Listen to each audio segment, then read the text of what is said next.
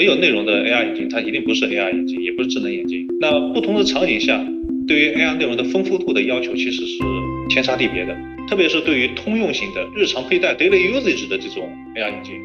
内容一定是要非常丰富，不然的话呢，可能用户觉得，哎，我戴这样的一个眼镜，作为增强现实而言，它可能是是不够的。嗯。但是反过来说的话呢，就是说，是不是一定要等到内容非常丰富了，才能够让用户去去去尝试这样的眼镜？那倒也不是。我觉得 AR 眼镜要流行起来，啊，不需要说一定要已经构建了，或者有一个大的公司去号召了。广泛的这个生态内容开发者才能够实现的。嗯，呃，通常而言，我觉得就目前的生态内容，比如说智能手机时代的一些内容啊，如果能够搬到智能眼镜上来，它也足以能够让一副智能眼镜流行起来。那创业公司需要做这件事情，其实非常的不容易。是，它可能有一些胜在产品的定义，有些胜在技术的创新，有一些胜在对于场景的理解和相关解决方案的这个这个落地啊。因为毕竟这个事儿呢，是涉及到一个新技术。而且是定义一个新品类，嗯，对，在今天这样一个商业商业环境下，其实它对于整个团队的考验其实是全方位的。跟一百位科技创业者聊聊你值得关注的潜力赛道。Hello，大家好，我是爱跟创业者聊天的帕克，欢迎收听本期的方乐一百节目。今天啊，想带大家认识一家做 AR 全息智能泳镜的公司——光力科技。他们研发了一款水下使用。能在眼前实时显示各项身体指标、运动数据的智能泳镜，希望能在细分运动赛道中重新定义 AR 眼镜的使用场景和功能。同样，无独有偶，今年八月，智能眼镜领域中的出圈事件，小米发布的米家眼镜相机也是选择了细分赛道，在拍照场景下主打解放双手、随时抓拍的特点。当然，米家眼镜相机我们会放在后面再出一期播客，欢迎大家先订阅方的一百节目。不要错过精彩内容。而本期播客啊，咱们还是回到说光力科技的创始人兼 CEO 张卓鹏这里来。我们邀请到了方德一百栏目观察员 Ashley 一起，跟他来聊一聊做 AR 全息智能泳镜背后的思考。大家好，我是那个光力科技的创始人张守鹏啊，大家公司里叫我叫大帅。大帅啊，我们今儿也这个容易拉近关系哈，本身就是隔空，我们就亲切一点，就就直接叫大帅。呃，咱们回归正题哈，AR 智能泳镜，我觉得在具体去聊很多关于产品定义啊、技术啊上面的一些细节之前，我们还是呃希望可以先跟大家一起分享一下这个眼镜具体长什么样子，它的这个续航，然后包括这个重量。呃，是怎么样？就跟尤其是跟普通的游泳眼镜相比，呃，它目前的续航能力呢，能够达到六到八个小时啊，特别是呃像重度使用，它仍能够达到六个小时以上。所以说呢，哎，基本上哪怕是一些游泳的重度爱好者，他充一次电还可以用上那么一周的时间。嗯，所以这个呢体验还是蛮不错的，至少在续航能力上啊，体验非常不错。嗯，呃，然后的话呢，就是说它整个重量应该是在大概七十克以内。然后由于泳镜的话，它还没有一个非常紧的一个皮带嘛，对吧？然后所以说相对来说，这个重量也是感觉不到特别有大的负担，跟一般的泳镜差不多。哦，其实游泳这个场景下交互相对来说应该要做的更加简洁明了一点，因为毕竟你在水中啊，什么手势交互啊，以及语音交互，对吧？其实是很难做到的。对啊，不然你就淹死了？所以说呢，其实我们现在还是先把这个触摸键。啊，或者说按键先做在这个眼镜上，啊，这样的话会来的比较直接一点。其实它应该是一个传统的一般的泳镜，跟现在的一一些呃防水的运动的这个手表是一种结合，嗯，然后结合之后呢，会有一种提升。那毫无疑问，就是原来的传统泳镜它只具备防水护眼的这个功能，对吧？那防水。大家很能理解，护眼的话，你可能有一些碰撞，或者说有一些，如果有一些泳池里面它含氯量比较高，那也是比较伤眼角膜的，对吧？所以说一般来说，现在游泳还是会去戴泳镜的，但是它功能也仅限于此了。那么智能泳镜的话，显然比传统的泳镜要增加这些，就是说实时显示是是毋庸置疑的，嗯，因为它把要显示显示在正前方，无论是在水上还是水下，这个是一个巨大的一不一样的地方。那另外的话，显示的内容它是。来自于这些运动数据的这个呃实时的监测和分析嘛，所以说呢，它会把我们手表上能够做的一些事情都放上来啊。当然，手表还有些事情它都做不了，因为手表它很难去监测你整一个就是在泳池这么一个小的范围内啊，比方说运动的呃精确度啊，那距离也好，还有一些泳姿的识别，它其实很难做得到。所以说呢，放在眼镜上呢，会更加方便的去识别你整一个泳姿啊，然后配配速啊，甚至包括一些其他的数据。那这样的话，这些呃这些咱们运动传感这个领域的一些最先进的成果，加上下一代显示领域的一些最先进的成果，对吧？然后其实是赋能了这个传统的泳镜这个这个这个品类。嗯，应该来说，其实打开了一个新的新的领域。它的这个泳姿的识别具体是怎么实现的？有没有可能稍微展开一点点，就是给大家一个更对更具体的一个感知，就是哪些技术其实是被集成到了这个里面？好的，这主要还是用到一些像 IMU 这样的一些传感器。那么你在游泳的时候，我们的那个头部啊，是不管你蛙泳还是自由泳，还是这个仰泳也好，其实你的头部的这个数据是非常关键的。因为你毕竟像蛙泳的话，你如果标准的蛙泳泳姿肯定是下来上去下来上去，对吧？然后此外的话呢，你还会监测到人体因为你的这个游泳，所以你会有一个加速度嘛，相对这个数据非常关键啊。那么这些数据反映出来就是你对于整个泳姿的把控了啊。当然未来我们还会有一些更加专业的一些其他配件啊，包括呃脚上的腕带。那这样的话，你基本上可以像所谓的数字孪生，经常把你游泳的过程当中整个人。都会勾勒出来，就是一个更更定制化的游泳教练。对，更定制化的游泳教练，他其实比现在的人肉的游泳教练更加能够了解你现在身体的每项数据。嗯，对，他这些数据监测到了之后，怎么去分析？那么会有一些运动科学的这个整一个领域去做的事情。我们公司也有运动科学呃加的一个小小的一个团队啊，去专门去整理这些数据，怎么来去让它去去反映出你整个身体的状态。理解。哦，对，所以它在使用的时候是不需要连手机的吗？它使用的时候可连可不连，不连它自己有独立的计算能力，它可以把你整个泳姿都计算清楚。有一个端的一个一个计算的一个小单元。对对对，是的。哎，那我挺好奇，就是光学显示的这样东西去做成一个水下场景去用的一个产品，这个感觉好像还挺难的，因为是一个非常不常见的一个场景。对，水下能显示的东西挺少的。对，呃，那么这个泳镜的话，你要做成一个增强现实的 AR 泳镜啊，它其实一旦考虑到涉水，啊，它是要要要要关注的点就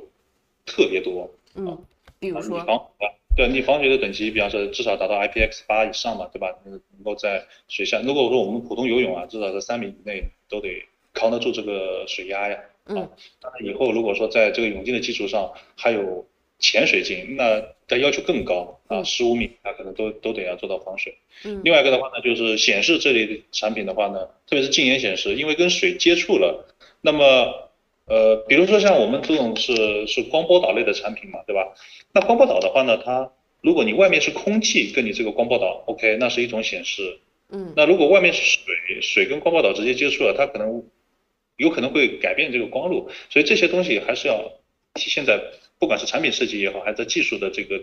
这个、这个考虑的范畴内，都都要去考虑到。嗯嗯，哎，我挺好奇的，就是你们这个团队在去研发呃智能泳镜的时候，当时是怎么想到的这个场景？然后以及在这个做产品定义的过程当中，有哪些功能其实可能最终是被你们砍掉了？就是这个砍掉的这个过程，你们是基于一个什么样的思考？其实呢，应该把泳镜放到整一个大健康啊和科技运动的范畴下去讨论它，因为我们过去可能听到行业内大家听到说 AR 眼镜它是下一代的计算平台，对吧？那么我们相信这种以前沿的显示或者下一代显示这种科技革命啊来颠覆我们的生活或者改善我们的生活的这种场景下。除了日常通用的环境下，还有很多垂直的场景。那运动是一个非常重要的一个一个场景啊。我们可以说，由于这种新型的显示的出现，可能会出现下一代运动平台，也有可能的，对不对？嗯。所以说，在这么运动场景下，我们重新再来看，说，哎，运动有那么多种类，我们为什么去选择了一个游泳这个这个项目？嗯。那游泳的话，那在全球范围内，至少有我们自己的这个数据显示啊，至少有。六点三亿的这么一个爱好者，这么一个人群在，所以它本身是一个比较大的一个一个人群。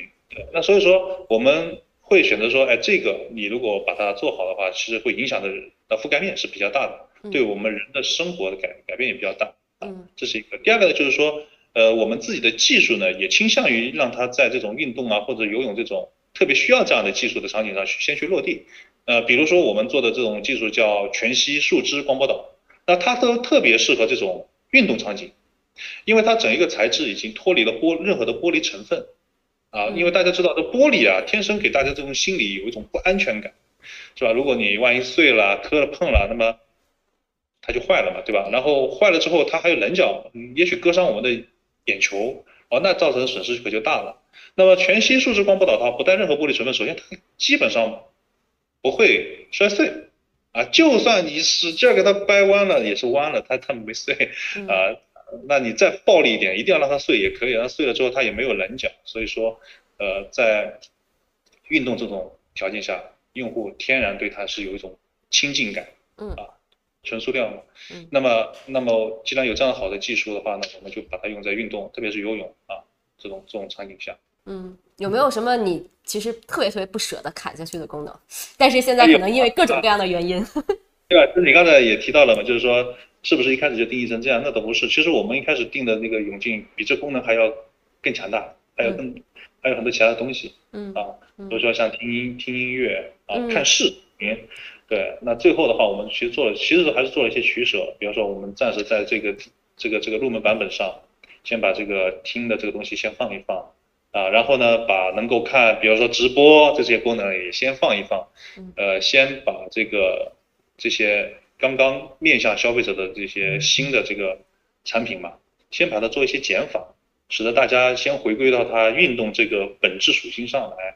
啊。那至少在运动这个层面上，如果让大家能够得到一个体验的提升，嗯那将来的话呢，我们再去挖掘用户在游泳这个场景下一些其他的需求的要点。就最一开始的时候还是要，呃，因为肯定买这个眼镜的人应该是比较狂热的泳这个这个游泳爱好者，或者说想在这个游泳池里面去运动的时候能够炫一炫，是吧？然后肯定还是要去最最最直接的来去切中他们在这个场景里面，嗯、很切实的一些需求。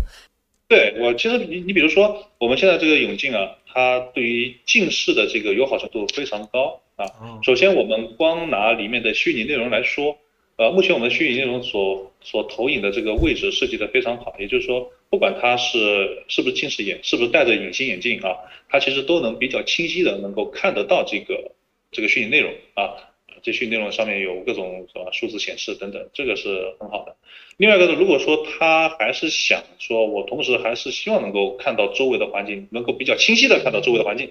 比如周围的这个甬道、周围的人，对不对？所以呢，我们可以给他定制这个近视的度数，啊、只要他在购买的时候，或者说收到泳镜之后，或者收到一些其他的一些我们一些呃泳镜的这种卡片之后，他把这个度数填上嗯那我他发这样一个能够矫正他近视的度数的一个一个东西。嗯那其实这这也是一个非常需要关注的点呢，也是我们在产品设计的时候啊，着重的去把它做好，提升它的体验的一些一些地方。哎，咱们刚刚其实就是因为我们在聊 AR 眼镜的时候，大家可能会关注呃两个特别核心的数据指标啊、一个呢就是这个市场角，一个是透光率。具体现在咱们的眼镜里面的市场角和透光率大概是多少？然后这是一个整个同行业来讲的话，大概是一个什么样的水平？一个眼镜，它要看到现实，那么透光率也是一个非常重要的考核的指标。嗯，啊，那么百分之七十以上是能够保持我们比较好的看到周围环境的。那那低于七十，其实就越来越难受了。所以我们会看到有一些大家做的一些创新类的产品，啊，它做成一个墨镜的形态，呃，它其实对真实的场景可能就照顾不周了。当然，你这里面也有一些技术的限制，因为呃很多过去的光学解决方案，它的那个光效并不是那么高，嗯，而目前的这个光机的这个亮度呢，还没达到大家的预期，嗯这样的话你就不得不做成一个墨镜的形态，以凸显这个显示的这个亮度。啊，那光力在这方面技术上还是做到了，呃，什么呢？就光效特别高。我们自己的这个，呃，就是说全息数字光波导，它对光的利用率可以达到百分之八十以上，所以我们用相对来说目前哈比较能够量产的，啊，过去比较成熟的那些光学显示芯片，就已经能够做到这一有很高的亮度，所以说整个眼镜它的通透率嗯。就不是什么大的问题。嗯，咱们刚刚说到这个，呃，其实大帅一直有在讲，他们选用的这个光学方案其实是跟很多技术路径上面还是挺不太一样，就是在这个树脂树脂光波导这个维度。所以当时选择这个技术路径是出于一些什么样的考虑？然后包括其实从我们呃看到的，好像似乎它并不是一个大众选项，就是大家在去做 AR 研究的时候，可能它呃采用这种技术路径的还是少数。是的，不是大众选项。并不是说它将来不是成为主流，而是因为这个本身技术存在一定的技术门槛啊。那我们自己认为，从长远来看，不管是运动频率的这个眼呃 AR 智能眼镜，还是将来大众使用的这种日常日常版本的 AR 眼镜啊，那么数字化的这个波导应该来说是一个大的趋势啊。我们回想起一下我们这个自己的日常佩戴的近视眼镜啊，可能二十五年前、三十年前还是以玻璃为主为主要这个成分，但现在很难找到玻璃的。眼镜，对，大多数的这个近视眼镜片都是以树脂来加工的，嗯，那树脂当然有很明确的好处，比方说它轻，对吧？它很轻，对吧？那耐摔耐撞，啊，这些东西都是它非常重要的一些点，是玻璃所不具备的，嗯，那从长远来看，全息树脂光波导肯定是一个重要的一个方向，啊，那么今天为什么大家做这件事情，呃的这些同行会比较少呢？主要呢，你要真正要做好做好一款全息数字光波导的话呢，这里面要涉及的环节特别多，而且这些环节很多都不是可以从过去的那些行业当中直接转移过来或者借鉴过来，它是一些全新的要要做的事情。你比如说像全息的光刻胶，哎，那全息光刻胶以前用武之地不多，哎，那么现在的话，在这个增强现实这个领域，哎，它突然大放异彩，但是要做好一款全息光刻胶。呃，特别是高响应效率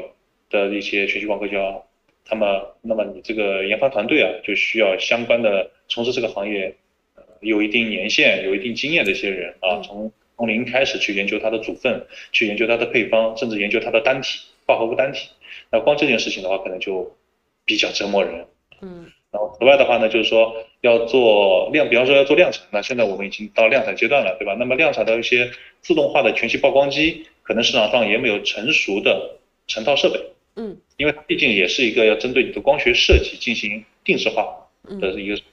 那一支团队同时要开发这个生产设备本身啊，那这个门槛又又垒高了一层，嗯，所以这个事情本身就是相对来说有点难度。对，其实可能不是业内的朋友啊，对此可能没有一个特别深的一个感触啊。那因为光波导这件事情本身就不容易。哎，因为你要在一个一个薄片上做好一些特定的光栅，嗯，对吧？然后去控制这些光线，使得这些光线想根据你的方向去引导出来，到达我们的眼球嘛。这件事情本来就不容易。那么特别如果说你把这个光波导前面一定要加一个定语，说纯树脂，那就更难了。因为毕竟树脂啊，它的个这个表面的光洁度啊，一般来说还是比玻璃要稍微差一点的。啊，那么你在一个纯树脂的这么一个基底上，或者说你在一条坑坑洼洼的马路上，你需要做这个全息的这个涂层，嗯，来做全息的曝光，并且最后呢，这个光出来以后，它的效果成像质量还是要达到那种像玻璃一样，特别是有些做的是晶圆级玻璃啊，要达到那个效果，那么毫无疑问，这个难度是难上加难嘛。嗯，哎，所以当时你你在去呃，对于就是光力的。呃，商业化这个路径的设置上面，比如说有些公司可能会选择说，我先做 to B 再做 to C；有些公司可能会觉得说，我 to B 和 to C 我都要做。然后，那光力的选择是什么？你们会有 to B 的业务吗？还是说现在就是非常非常的聚焦和专注在 to C 这个场景里面？对，首先我们还是比较专注的在做 to C 的技术啊，就是一直以来我们还是会把 AR 的这个消费级的这个技术。作为我们公司啊核心技术团队一个非常重要的一个重点，也是一个聚焦的一个点，因为你很难说一支创业团队方方面面都去做，呃，那这样会分散精力，啊，那么也会稀释公司的这些一些文化。那我们公司呢，第一个文化就是还是以技术为本，那么以什么样的技术为本呢？就是以消费级的 AI 技术为本。嗯，那公司创立是在二零一七年二月份嘛，啊，其实二零一六年我们基本上就把这个大的一个方向就确定了。这个方向，我们基本上到今天也没有一个大的变更过。那因为我我觉得就是之前我们聊到 AR 眼镜的时候，大家可能都会聊说，比如说内容缺乏呀等等的，比如说内容的这种缺乏会怎么去影响你们对于这个产品的一些定义？你会觉得这是一个很大的问题吗？嗯，那要这么说，没有内容的 AR 眼镜，它一定不是 AR 眼镜，也不是智能眼镜。对，那一定要有内容才叫 AR 眼镜，对吧？那不同的场景下，对于 AR 内容的丰富度的要求其实是天差地别的。嗯。特别是对于通用型的日常佩戴 daily usage 的这种 AR 眼镜，嗯，内容一定是要非常丰富，不然的话呢，可能用户觉得，哎，我戴这样的一个眼镜，作为增强现实而言，它可能是是不够的，嗯。但是反过来说的话呢，就是说，是不是一定要等到内容非常丰富了，才能够让用户去去去尝试这样的眼镜？那倒也不是，我觉得 AR 眼镜要流行起来，啊，不需要说一定要已经构建了，或者有一个大的公司去号召了。广泛的这个生态内容开发者才能够实现的。嗯，呃，通常而言，我觉得就目前的生态内容，比如说移动手机、智能手机时代的一些内容啊，如果能够搬到智能眼镜上来，它也足以能够让一副智能眼镜流行起来。我们千万不要忘了，今天我们主要的内容还是二 D 的，还是在手机上多步快上，对吧？那么如果能够把它移植到眼镜上来，这已经是一个巨大的飞跃了。嗯，作为一个市场上的一个小白消费者。那么，如果有这样一副眼镜能够把目前的内容能够搬上来，对于他来说已经是一个跟过去不一样的生活了。嗯。那么，随着这个产品的流行、技术的迭代再往上发展，那么我相信新的生态内容肯定会越来越丰富起来。嗯，因为 AR 和 VR 其实还是挺不一样。如果大家对这两类产品有过比较近距离的接触的话，其实是能够感受到的。就是 VR 它是一个独立于现实世界的一个东西。然后呢，AR 的话，它其实是要在现实物理的这个世界基础之上，可能要去叠加一些信息。所以对于 AR 领域里面的，就咱们刚刚去讲内容，我觉得它更多的不是说我真的要在这里面看什么东西，而更多的是说物理世界当中信息层要如何去延伸，对吧？对对，毕竟两个产品啊，它的使用的环境不一样。嗯，VR 的话呢，至少在今天看来，所有的 VR。的产品，你不可能带着它去出去坐公交吧？嗯，然后带它去上班吧，这个可能比较古怪。对，呃，但是 AR 眼镜它天生的就是希望大家能够带着它出门，嗯，去上班、去生活、去社交、去娱乐，对吧？所以这个东西就要求你本身对于现实的观观察是要没有新的阻碍，对，然后在现实的基础上能够有一些实时的显示内容、近眼显示内容，这就是改变了生活。对，所以其实现在对于 AR 眼镜来讲，更重要的是找到那个。延伸的那个信息是能够呃符合现在的产品能力的场景，就是这个其实是比较重要。就是至于说那个屏幕上面显示什么样的东西，呃，可能还是要去根据那个实际的具体的场景来去决定。呃，其实现在国内在整个消费级 AR 眼镜这一块也还是跑出了一些新的品牌吧，就比如说包括 Nreal 啊，然后有一些老牌的呃呃这个公司其实也在做，比如说像这种 TCL 雷鸟啊等等的。比如说像光力会怎么来去看这些这些公司？可能有一些甚至是先行者啦，你会怎么来去看自己在这个过程当中的竞争优势？又希望能够在哪些方面去形成自己的竞争壁垒？其实，其实我们还是比较尊敬那些呃做这方面的同行，特别是在硬件这块还从事着一些整个产品的自定义啊，并且瞄着量产去做相关工作的这些公司。嗯，那么我觉得这都是对于这个行业一个非常重要的贡献，因为你可以看到目前的大公司还没有做，那创业公司需要做这件事情，其实非常的不容易。是，它可能有一些胜在产品的定义，有一些胜在技术的创新，有一些胜在对于场景的理解和相关解决方案的这个这个这个这个落地啊。嗯，其实大家都是从自己的优势和从自己对于整一个行业和市场的洞察去做相关的动作和相关的方向。那么光力只能说，我们也是。根据自己的这些早期的这个优势啊和长远的这个这个看法，去选择自己的这么一条道路吧。那大家每一条道路，我觉得都是对整个市场很好的补充。所以目前我们倒还不至于说说觉得谁是谁是竞对，因为我觉得大家都是一个这个新的蓝海的重要的参与者。嗯啊，就是我们做了大公司应该做的事情啊，大家已经在大公司的前面去开始教育市场。其实这个事情，我就更希望大公司也一起来参与这件事情。是的，是的，是的。所以，哎，你觉得就是 AR 如果最终能够实现说我们全天候的来去佩戴的话，你觉得它有一些什么样的挑战其实是需要去跨越的？尤其是从呃产品啊，然后包括呃可能制呃制造的这个维度当中。哦，那我觉得如果我们把 AR 这两个字打个擦边球，不要叫不要一定要认为它是一个 augmented reality，啊，如果也可以理解成说 assisted reality，就是辅助现实也能称之为 AR 的话，那我认为这个时间节点很快就会到来了。可能乐观一点，明年下半年；保守一点，我觉得可能后年，二零二四年，我觉得它就可以流行起来了。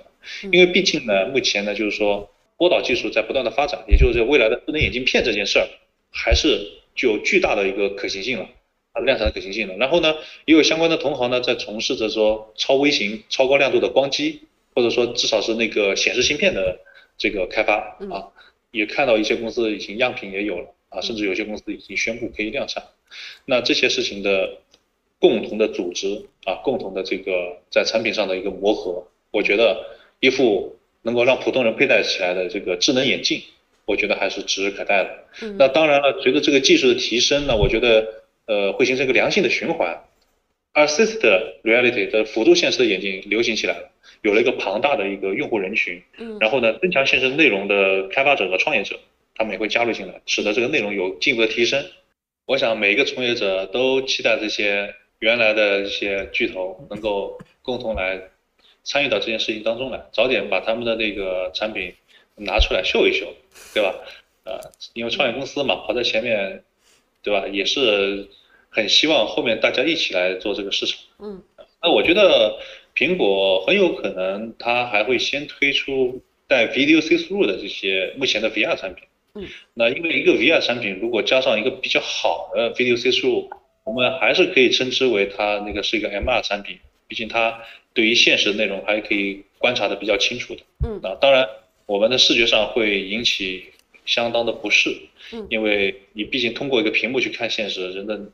这个这个视神经或者说脑神经或者耳蜗还是会觉得不那么舒服啊，前景不那么舒服。嗯，但是毕竟现实可以看清楚了，当然它的场景或者使用的环境还是受限的。嗯，仍然是因为整个体积啊，整个外观比较古怪的问题，它带不出去。嗯，没法在通行的路上戴，没法在公司里戴。嗯，啊，通常还会在居家的环境，